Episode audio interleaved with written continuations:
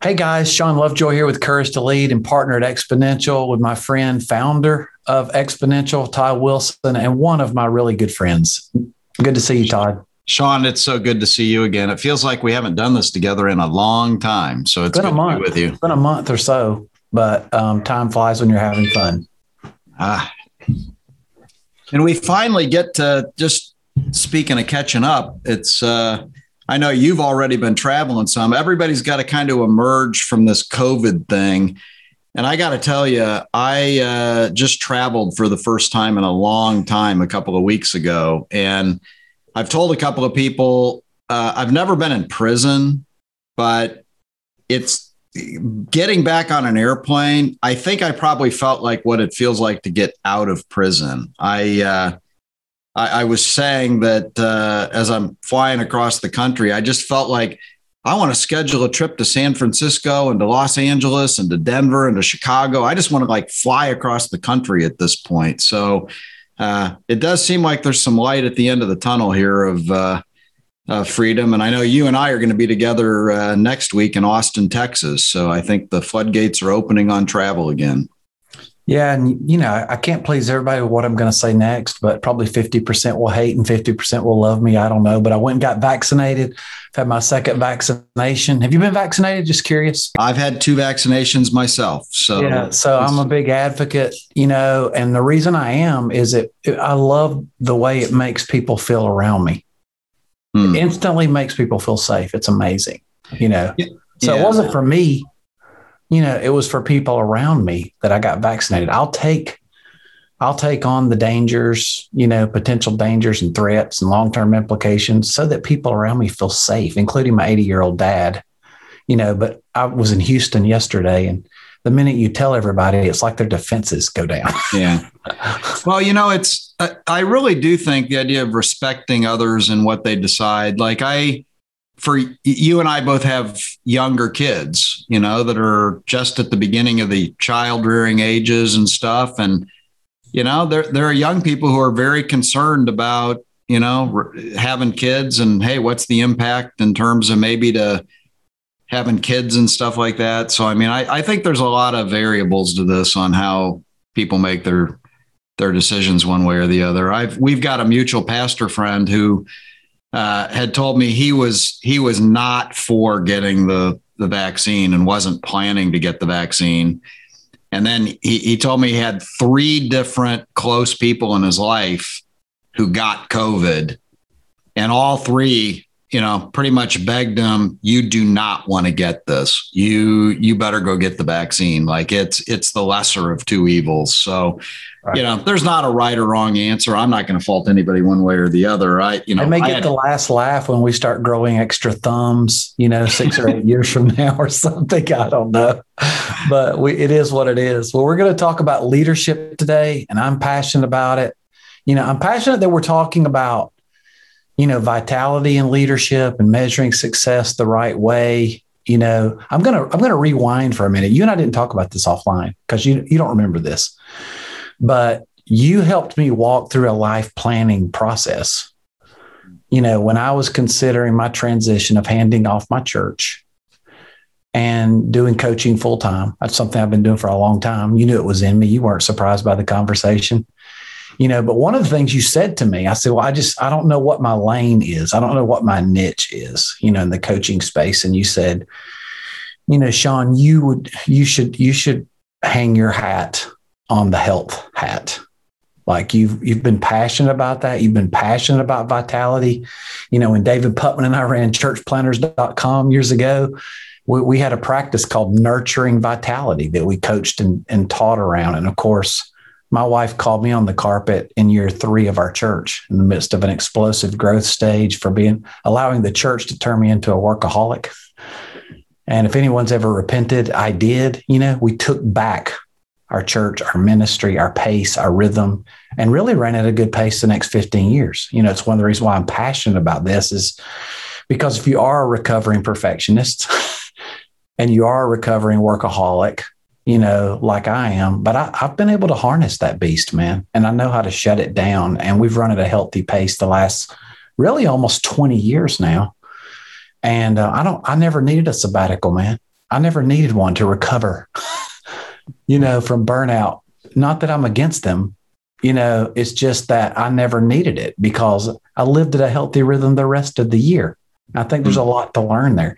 A lot of pastors we work with, they come back from sabbatical and six days after the sabbatical, they're just as burned out as they were before they left because they've entered into the same manic pressure, you know, as they left. So obviously you and I share a heart for this, the same. I know it's your passion, you know, for churches not to grow so fast they get unhealthy. That's a big tenet of our coaching. So I'll just put the ball on the tee for you to, you know, share your heart around this issue. You wanted to talk about this today. Yeah, I think uh, Shawn, and we've we've talked about this on even past shows. Uh, you know, over a year into this pandemic, and a uh, lot of mental health issues, a lot of anxiety issues, a lot of uncertainty. If you just get inside the psyche of uh, of, of church leaders at this point, and particularly lead pastors, um, I think just the combination of of uh, all of the different things is wreaking some havoc. Uh, you know, I think we're going to see quite a bit of turnover probably in leadership positions, and uh, you know, it, it's a it's a weird thing. Carey Nieuwhof had a post this week on you know pastors being busier than ever, and I I was drawn into the clickbait on it to read about the being busier than ever. And honestly, I was so busy, I didn't get to finish the article to see what the punchline was, kind of thing. And it's sort of the irony in the whole thing at this point. We're all overloaded with uh, the amount of email traffic into our inboxes, which is greater now, and all the different things. So I, I, I think we're so committed to this at Exponential right now. Our our next major thing we're doing is an online summit called Reset Leading with Confidence in the Post COVID Church.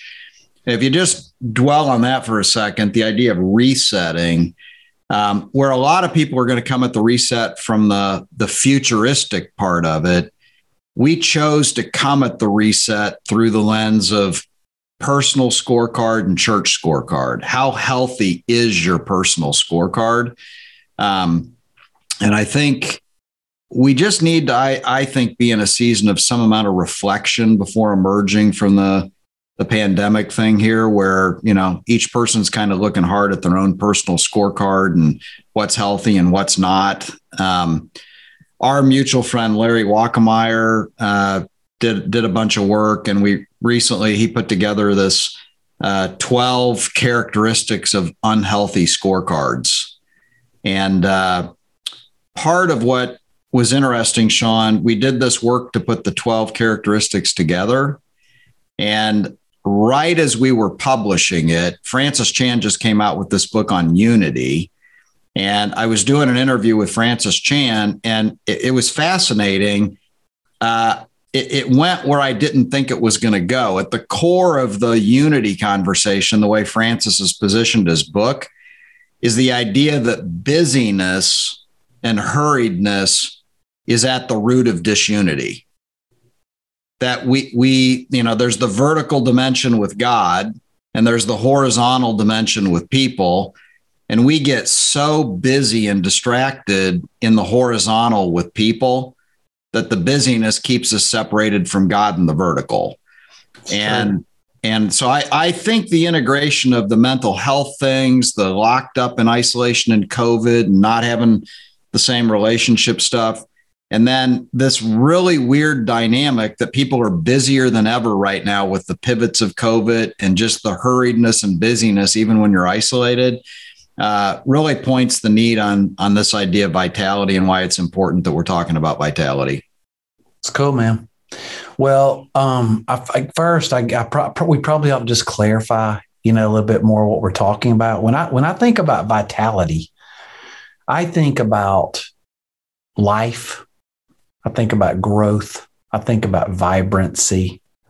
You know, I think about something that's well nurtured, something that's cared for. You know, vitalism, you know, vitality comes from the word vital. Yep. Which means it's important, it's a, it's necessary, it's essential, it should be prioritized. You know, and if we wait until we have enough time like you said, and enough energy, you know, to care about us. I felt guilty for years, Todd. I don't know if we've ever talked about this, but I've shared it in different circles. I felt guilty as a pastor for years, saying no and like putting myself first. That sounded very narcissistic. But over time, I realized that's, that's actually what Jesus did. Like he got up early in the morning while it was still dark, not because he was a morning person. It's just the only time people weren't looking for him. You know, Mark chapter one proves that. You know, as soon as the sun comes up, Peter and the disciples are looking for him. Jesus, everybody needs you. Come down here. You know, he, he just he he he nurtured. He, people were sucking the life out of him all day long. A lot of pastors and leaders can identify with that. So he had to start, you know, refueling, you know, every day, and then do a Bible study in the Gospels of all the times Jesus is trying to get away from people. I could make the strong theological study that Jesus was an introvert you know, and preferred being alone and in small circles rather than being in large crowds, you know, um, because it was it was a challenge and people needed him and were always wanting something from him, and that's where a lot of pastors find themselves, and they feel guilty, mm. you know, pulling away. So I think first, just setting a theological foundation that it's okay, it's okay not to make yourself available all the time to everybody all the time. I know I made that mistake early on as a pastor, we were running a thousand people in attendance, and I think they all had my cell phone. Mm. and I changed my cell phone number about that time. Um, told them on a Sunday I had done so. I said, So if you text me and tell me I preached a great message, I won't get it today. or if you try to chew me out, you know. And I was very careful and guarded after that, you know, who had access to me. Yeah. And our church grew, you know, because of that. So I think, you know, just giving guys permission, I, I would feel guilty sitting alone reading a book. I feel guilty having my quiet time. I feel like I need to be doing something. And maybe there's a reason God said, be still and know that I'm God. You know, Shawn, when I when you say the word vitality, you, you said kind of it comes from the word vitals. I that's where my brain goes. I think vitals and you know, being a person who's got some medical issues and things. I, if you, I don't know if you know, but when you go get your physical uh, or you go to the doctor, they check your vitals. They check your weight, your height, your blood pressure, your temperature, your pulse. And 90 plus percent of problems with people can be diagnosed in the first five minutes of checking vitals. Like the vitals really, you know, give you the insights into the health of something. So, this idea of vitality, you know, if we do the analogy to whether it's the gauges on the car tell you the health of the car engine and you know how much gas you've got and the oil pressure and the temperature um, if if we were pressing into vitality the same way if we thought of it as a dashboard scorecard of the four five six seven things that are you know just vital to to health to good leadership health. Um, what what's at the you know i know maybe they're not ranked in order but what are what are maybe the top factor you'd put in that list? No and i do think they're all you know equally important you know um so plugging them in like spokes on a wheel or you know whatever it looks like um gears of growth we call them what you know what it looks like obviously the first one is spiritual you know, great passage for this is that Mark 135 through 38, where Jesus gets up. Of course, Luke tells us he often drew, withdrew to the wilderness to pray, you know, alone. He prayed with the disciples, but he prayed alone. And Jesus needed to be refueled. And if he needed it, my gosh, you know, how much do we need it? And years ago, I stopped calling it a God time. I mean, a, a quiet time. I started calling it a God time I didn't want to be legalistic about it, but just recognizing that I needed it. I feel most successful when I'm successful spiritually. I feel least successful when I'm less successful spiritually. Everything else can be chaos.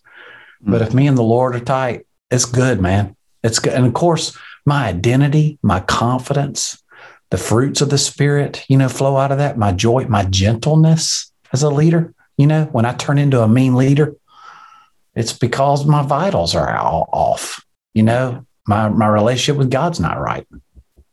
I, I know, Shawn, this is a little bit of a it's going to seem like a strange question, but if we took the, the things we're going to walk through here today, with spiritual being the first one, if if you had to create a mental model, you know, you just said like spokes on a wheel or gears on a, a thing. You know, years ago there was the minimum stave principle of a bucket that, you know, any of the staves on the bucket, the lowest one limits how high the water can be in the bucket. Um, you know, maybe it's a picture of five overlapping circles that there's actually overlap and integration between the five.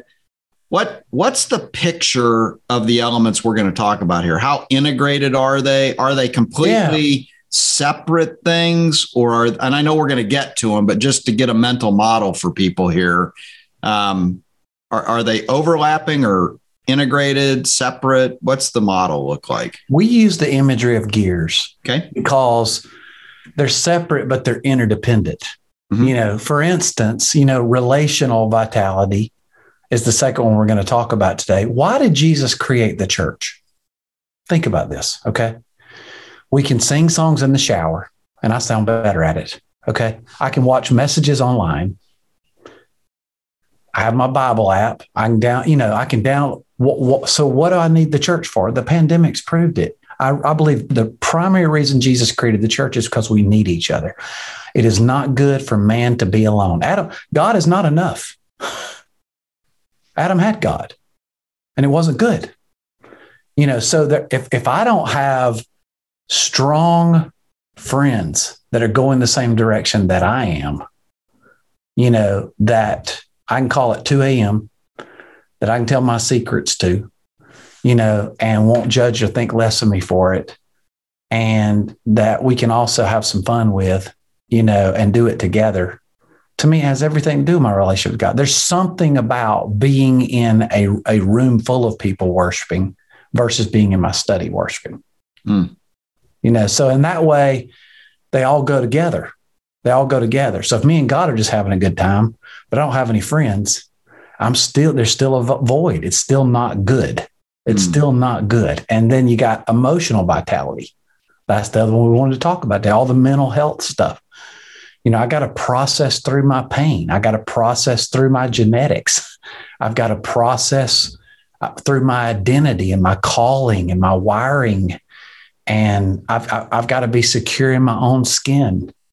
And I, have got to make sure I, I process through my wounds. I believe, okay, there are studies that in 2019 that showed as many as one out of two pastors struggle with some level of clinical PTSD.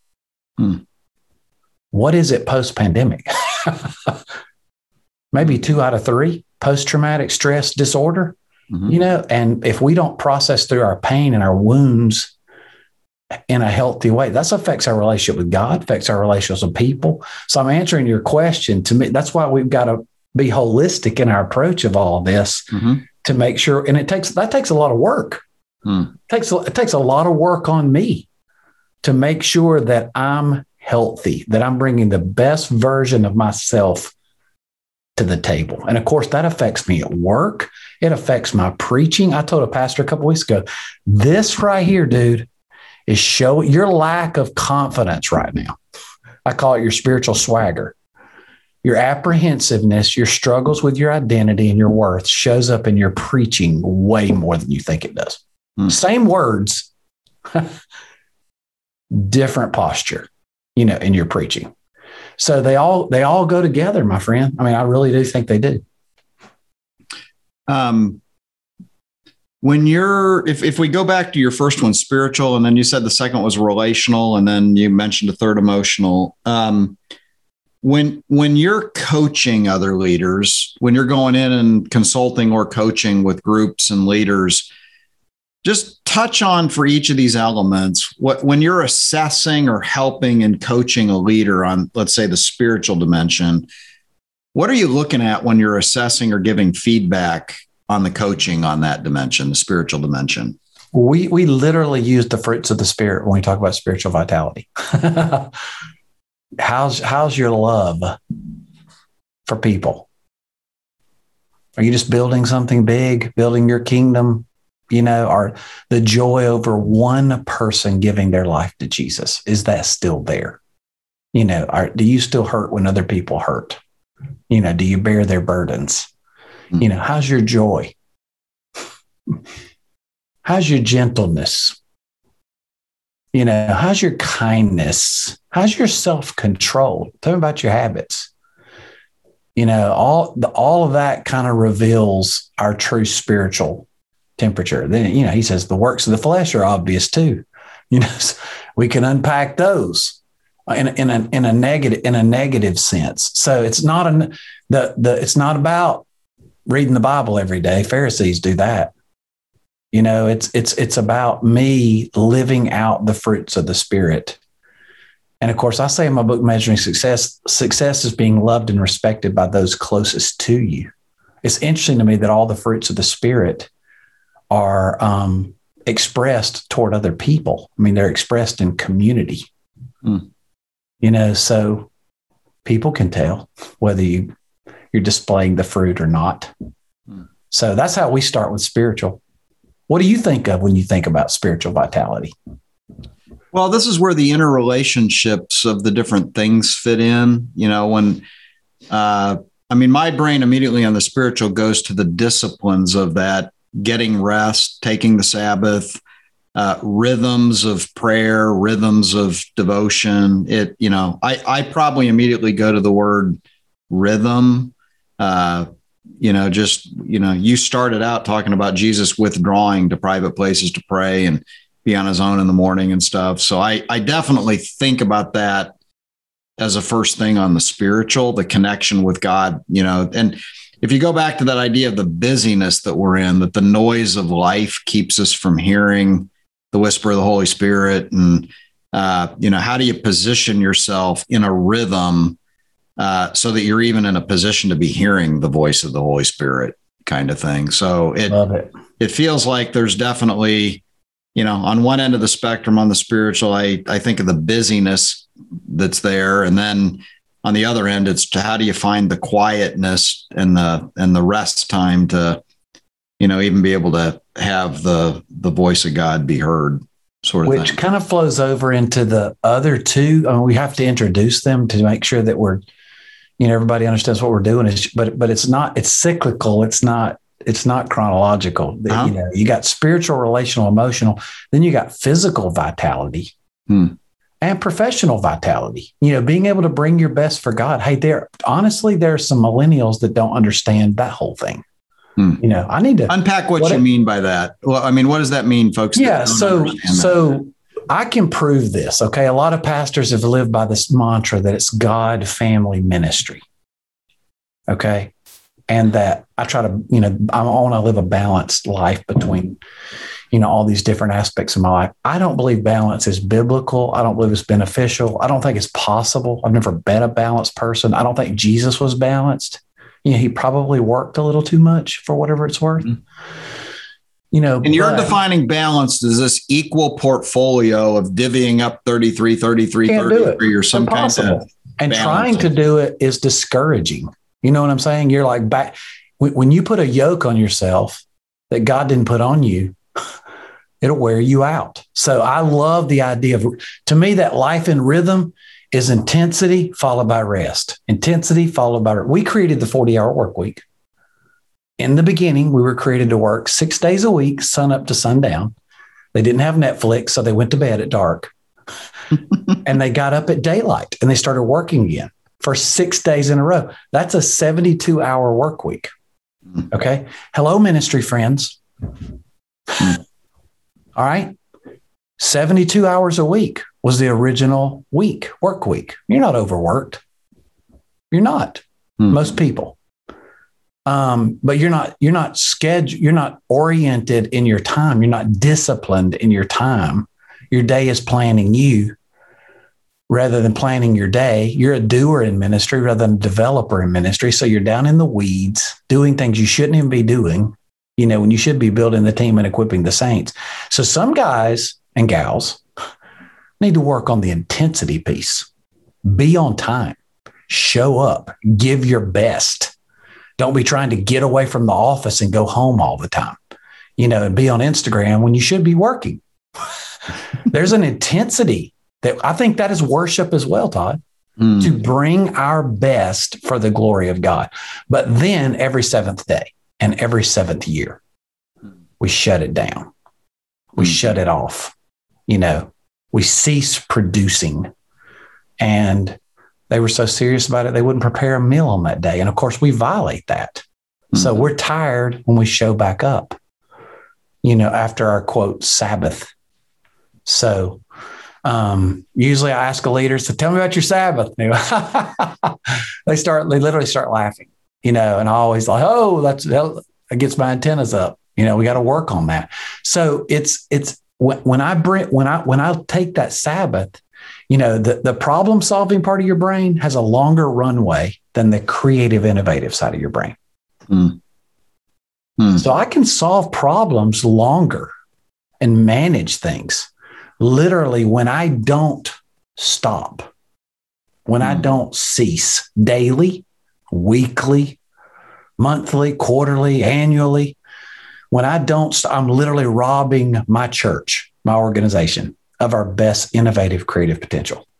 Mm. I can manage things, I can solve problems, I can respond to emails and texts and program events, but I'm not the best version of me. So that's where all these things go together. You know, to me, Todd is mm. the looking comprehensively at our health. Does that make sense to you? Oh yeah. Let you, you sparked a thought. Let me ask you your thought on something. Uh, this idea back to the Garden of Eden, and you know, man was uh, six days a week, twelve hours a day, working, and I think if we look at what happened when he's kicked out of the garden, he's now going to toil by the sweat of his brow, which would imply that that 72 plus hours a week of work before was not toil, that there was actually some kind of joy in it, probably sort of thing. So if we if we took the pre kicked out of the garden time period, the factors you're going through here, the spiritual factor, there's a direct relationship with God. There's not been the separation yet. There's the ultimate commune with God in the garden. Uh, the relational piece, even though there's not a whole lot of people, Adam's best friend was the person that he was working with in the garden, his only friend, his spouse. So there's a there is a relational camaraderie going on there. Um, you know, we don't know a lot about the emotional state at that that point, but the emotional factor, you know, let's assume there's a synergy there. Here's my question Could it be that this idea of vitality and these five elements we're talking about, all we're talking about is, you know, once the consequence of sin is in the world and we now will toil by the sweat of our brow in what we're doing, the busyness of life, the stresses of work, all the stuff, in some ways, this idea of healthy vitality things are simply a, a glimpse back into what are the elements of eternity, back to the garden, like, you know, that, that actually get us to where it's hard for us to think about. But the idea of we get up at six o'clock in the morning, work, work, work, work, work, come home and go to bed as soon as we get home. And we don't call that toil. We call that a, joyful experience. That's hard to wrap your head around, but I think is that partly what we're talking about in vitality here is thinking differently even about the integration of life and and even seeing work differently in some ways. I totally agree. And I, I think one of the mindsets we fall into is this idea that this should be heaven on earth. And it's not yet. Yeah heaven on earth is not here yet. In this world, we will have troubles. So, you know, maintain your poise. Don't get so easily rattled. Don't get so easy to, to depressed. Don't get so easily angered. You know, joy is a fruit of the spirit, not a fruit of the circumstance. You know, so I'm going to have, it's going to be troubles all day long. Am I going to let that rob my joy? You know, or can I maintain that out of the overflow my relationship with God, my identity, my confidence, my wiring, my calling, my rest, you know, mm. to bring my best. Can I see all of all of life as worship? You know, one of the things my wife said to me back in 2001, Todd, she said, You walk in the door. She said, You're still doing minute. We run up to the door to see you, and you're still on your stinking phone. like I wasn't present. You know, I was I was I was elevating one thing, one of these areas over the other. You know, my relationships with my family. And one of the commitments I made 20 years ago is that I would never walk in the door again at the end of the day on my cell phone. mm. So it's like being where your feet are. You know, when I'm at work, man, this is this is this is what I was made for. You know, I want to bring my best for the glory of God. But then I change gears and I go home. Henry Cloud says, Les Parrott, both of those guys have talked about this. I don't know who was the first one to talk about it, but they say if you work outside the home, the first seven minutes at home sets the tone for the whole family the rest of mm. the hmm. evening. Mm. First seven minutes. Mm.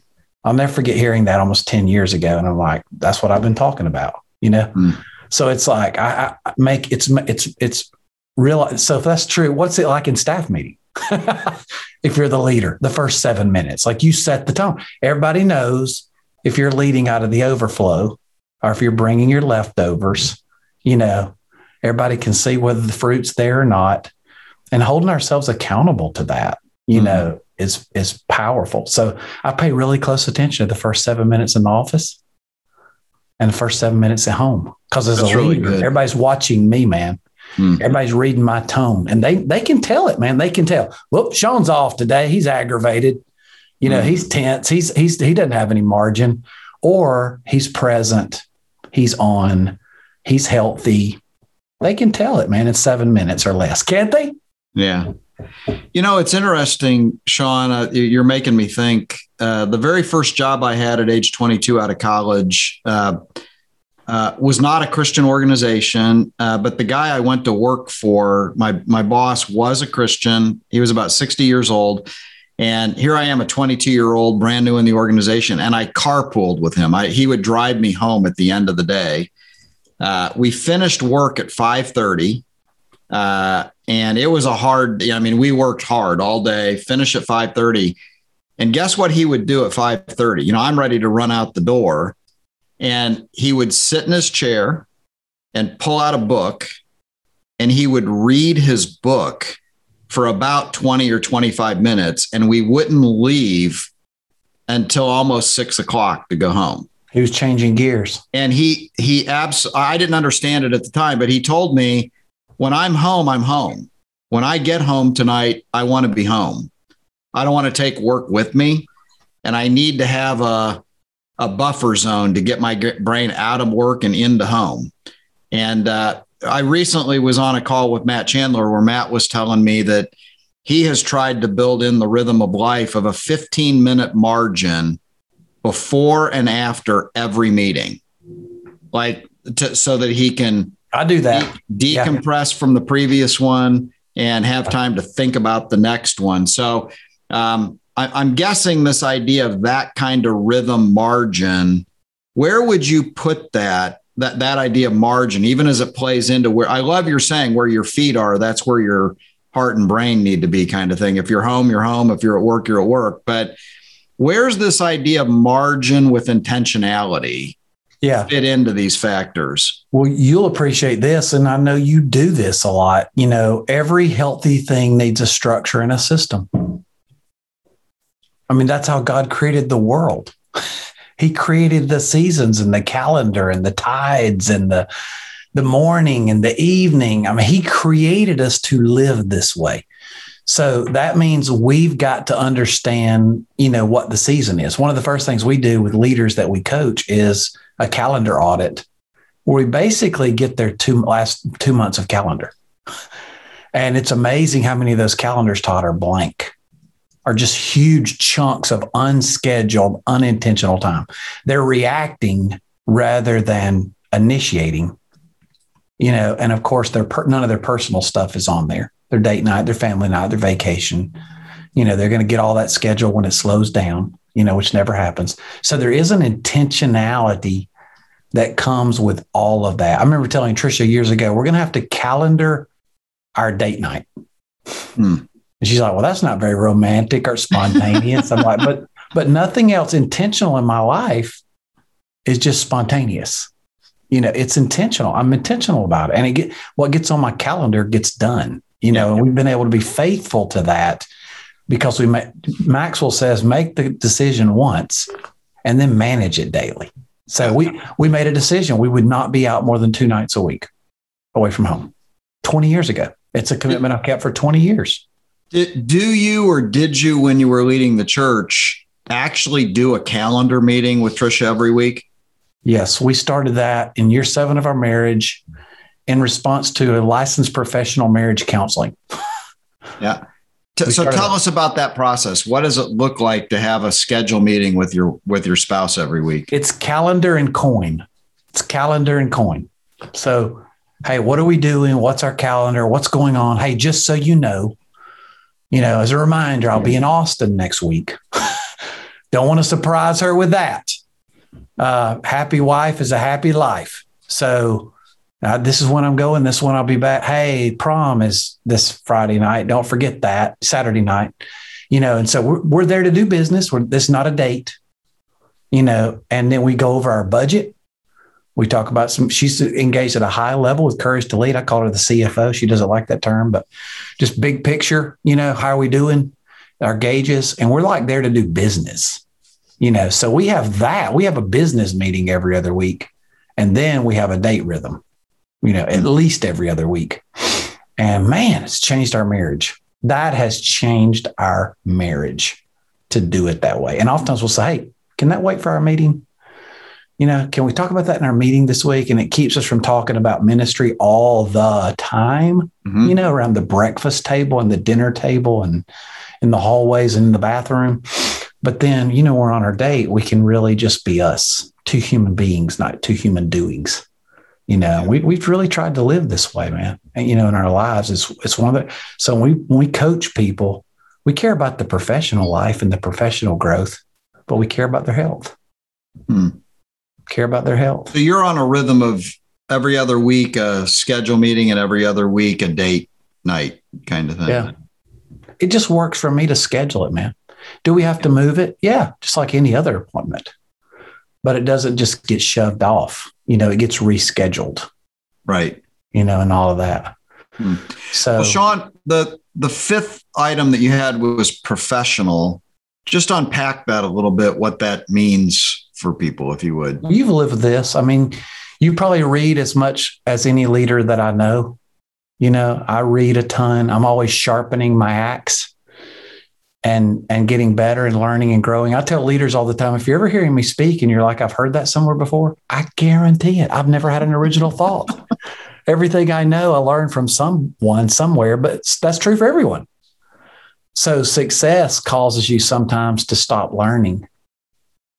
And if you stop learning, you stop growing. And if you stop growing, your organization will stop growing. Why do churches stop growing? To me, the answer is simple. They choose to. Mm. Stop learning stop growing. They're they're unwilling to to keep getting better, keep getting counsel, keep getting coaching, keep getting outside perspective. I, I, it's amazing how many pastors I meet, Todd, tell me I'm not really a reader. Hmm. I'm like, do what? hmm. Do what? To me, that's a mouthful. What you just said to me when you say I'm not a reader. Hmm. I, that just communicates a ton to me when somebody says that. Hmm. Um, so you got to keep learning. Are you going to get left in the dust, man? You got you, you you're going to stagnate in every way. So it's that's surrounding yourself with other voices. You know, upstream people that are further ahead of you, people that are equal to you, and pouring out into people that are beneath you. But it's also reading, studying, being in webinars like today and podcasts and man, I'm devouring content. You know, I was a C student in college that hated to study. I'm from Alabama. We're 48th on every list. Okay. Thank God for Mississippi and Louisiana.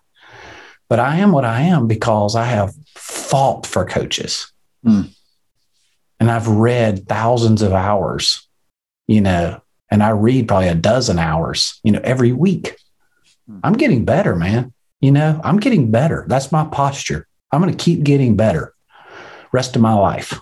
So that's what I mean by professional. You know, it's fanning into flame my gift. Mm. I was a pretty good coach six years ago when I started. I'm a better coach today. You know, I was a new CEO six years ago. I'm much better at it today. You know, mm. I'm, just watch me. mm. I, I'm getting better. And, and, that's sort of a chip on your shoulder you put on there to say, I'm going to become, I'm going to sharpen my skill. I'm going to get better. I'm not going to get down on myself. I'm not going to focus on failures. I'm going to focus on lessons learned. It's like Simon Sinek says, I'm playing the infinite game. Hmm. I'm playing. So, Shawn, as as we wind down here, like for for the people that are listening that are thinking to themselves, man, I'm just out of balance on all five of these things. Like I'm not doing well at any of them. And now you're talking about being an avid reader and learning and consuming, and it just makes me feel even worse that I don't have time to do all that. Like for that that person that's feeling a bit overwhelmed in these five, where do they start? Like where what's the taking some steps here to move the needle? I tell leaders that that one area of discipline flows over into another area of discipline. So just start with one. Mm-hmm. You know, if it's physical, you know, you just gone through a last stage last few years with some health scares and managing all that where you're like, you know what, this is not a joke anymore. I got to take care of myself. I'm to double down on my health. I'm to start watching what I eat. I'm to start walking more in the afternoons with my wife. We're to enjoy that time. We're to be intentional about that. Like, dude, I've watched you get better in that area of your life in the last few years. Salute. Mm. You know, so, and then you start feeling more confident, don't you? Hmm. Mm-hmm. In other areas when you when you get better at one area. So just pick one. Pick the one you suck at the most or pick one that's in the middle. It really doesn't matter. Just say, hey, I want to set a growth plan for these areas and you need to be held accountable. So mm-hmm. one of the greatest values of, of a coaching relationship is you need someone to hold you accountable to your plan because the road to hell is paved with good intentions. So it's why we hire personal trainers and go to the gym. It's not that we can't do that at home. We we we need accountability you know mm-hmm. oftentimes. So your spouse your friends a coach get get get accountable. Make them public. When i when i took my life back 20 years ago now 2001 god it has been 20 years exactly. Um, we made a 14 point covenant and put it put it on the refrigerator. I signed my name to it told my wife and kids about it and then of course you know this about me i went vegan eight years ago I told my kids, if you really want to be held accountable to something, uh, tell your kids. Can I tell you how many thousands of times the last eight years I got to put something in my mouth and my kids say, Dad, is that vegan? Is that vegan? You know, so they watch my life, man. It's good, but that's good. It makes me better. Makes me better. Hmm. Um, we do have a question, uh, kind of what we're reading at this point. Uh, so, are, is there anything that jumps out for you that uh, or what's your strategy toward reading at this point? Yeah, to me, my personal development is like part of my spiritual life. I don't celebrate, separate the two because I want to bring my, you know, so I read devotionally every day and I read professionally every day before I get up out of my chair in my study. Hmm. You know, because I they go together. Yeah. You know, they go together for me. That's the best way for me to do it. You know, I can't come home tonight and, and read while I'm supposed to be at home with my family because I'll jump into work mode really fast. You know, so I have to kind of do most of that in the mornings for me. What does it look like for you? When do you read? Uh, I, I read when you know when I'm really in the rhythm reading. It's either morning or night. It, it's I don't do a lot of reading during the daytime with work stuff, but it, it's either first thing in the morning or in the evening.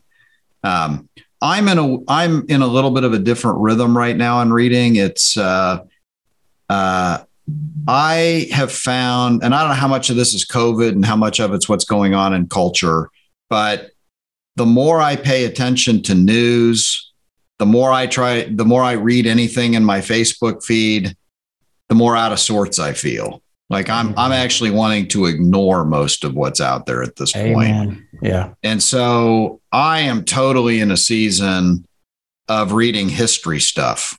I'm I'm as a futurist who likes to look ahead, I'm actually finding some amount of stability looking back. Like, you know, just reading about history things. So I'm reading uh, Chernow's thing on George Washington right now. Uh, I we've just recently moved to Durham, North Carolina, where Duke University is. So I'm fascinated by the history of the Buchanan family and uh, uh, or the Duke family. I'm sorry that uh, founded Duke University or that was named after. So I'm I'm in a in sort of a history season myself right now. It's awesome. Well, um, another question about books um, out there. I know you probably can recommend some more. Uh, two pastors, Tim Timberlake wrote a book called that just released called 1440. He's done at Celebration Church in Jacksonville. It's 1440 minutes in a day. Mm-hmm. And just stewarding your day for the glory of God. I think that's a good one. Of course, Batterson wrote a book called Win the Day.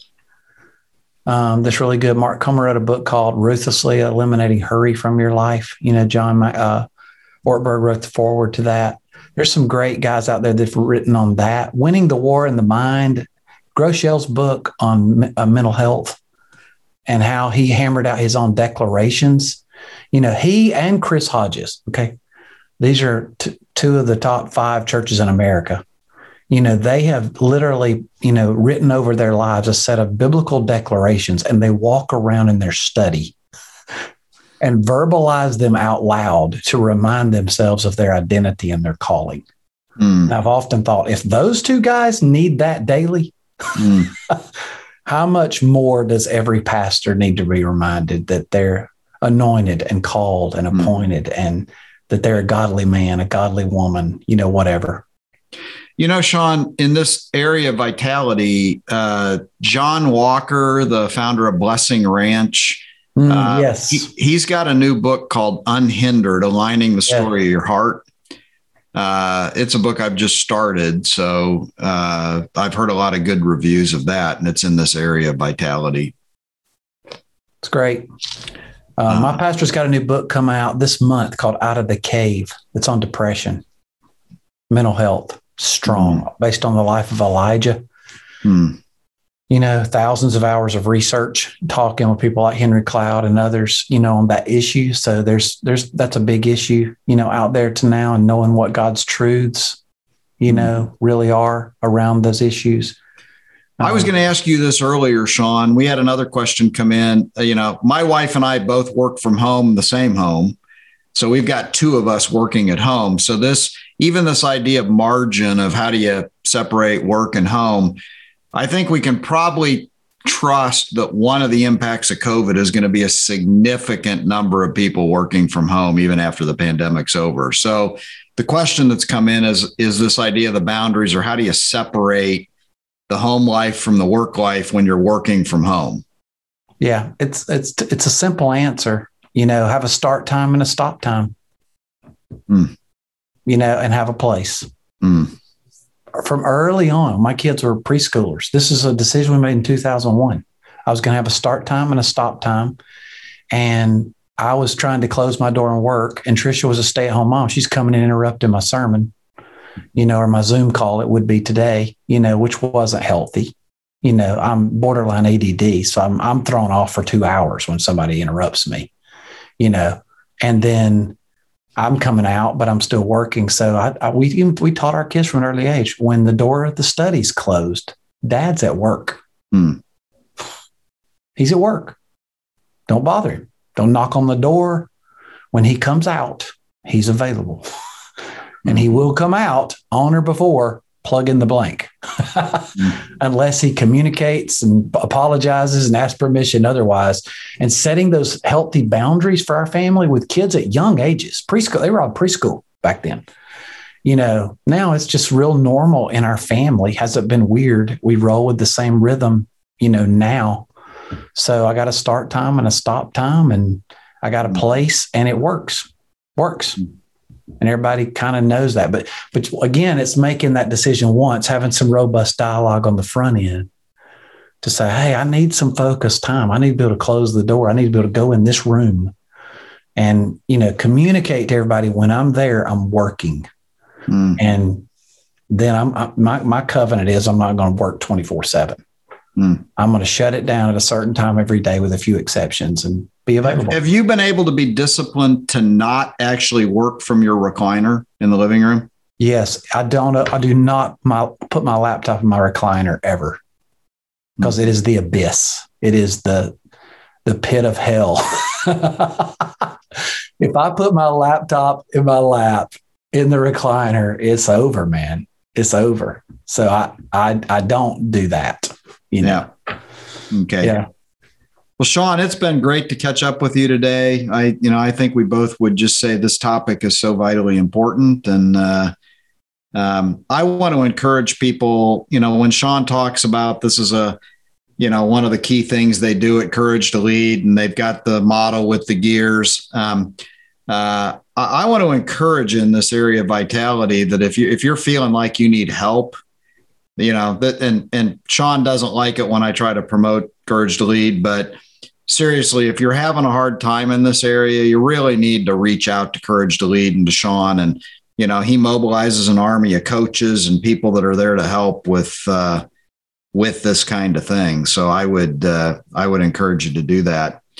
And, uh, we've got at Exponential. I mentioned earlier this uh, idea of resetting. We, have got a summit coming up on May 19th, Shawn. It's uh, called Reset Leading with Confidence in the Post COVID Era. Like I said, we're going to really press into personal scorecards, healthy scorecards. Uh, that's May 19th.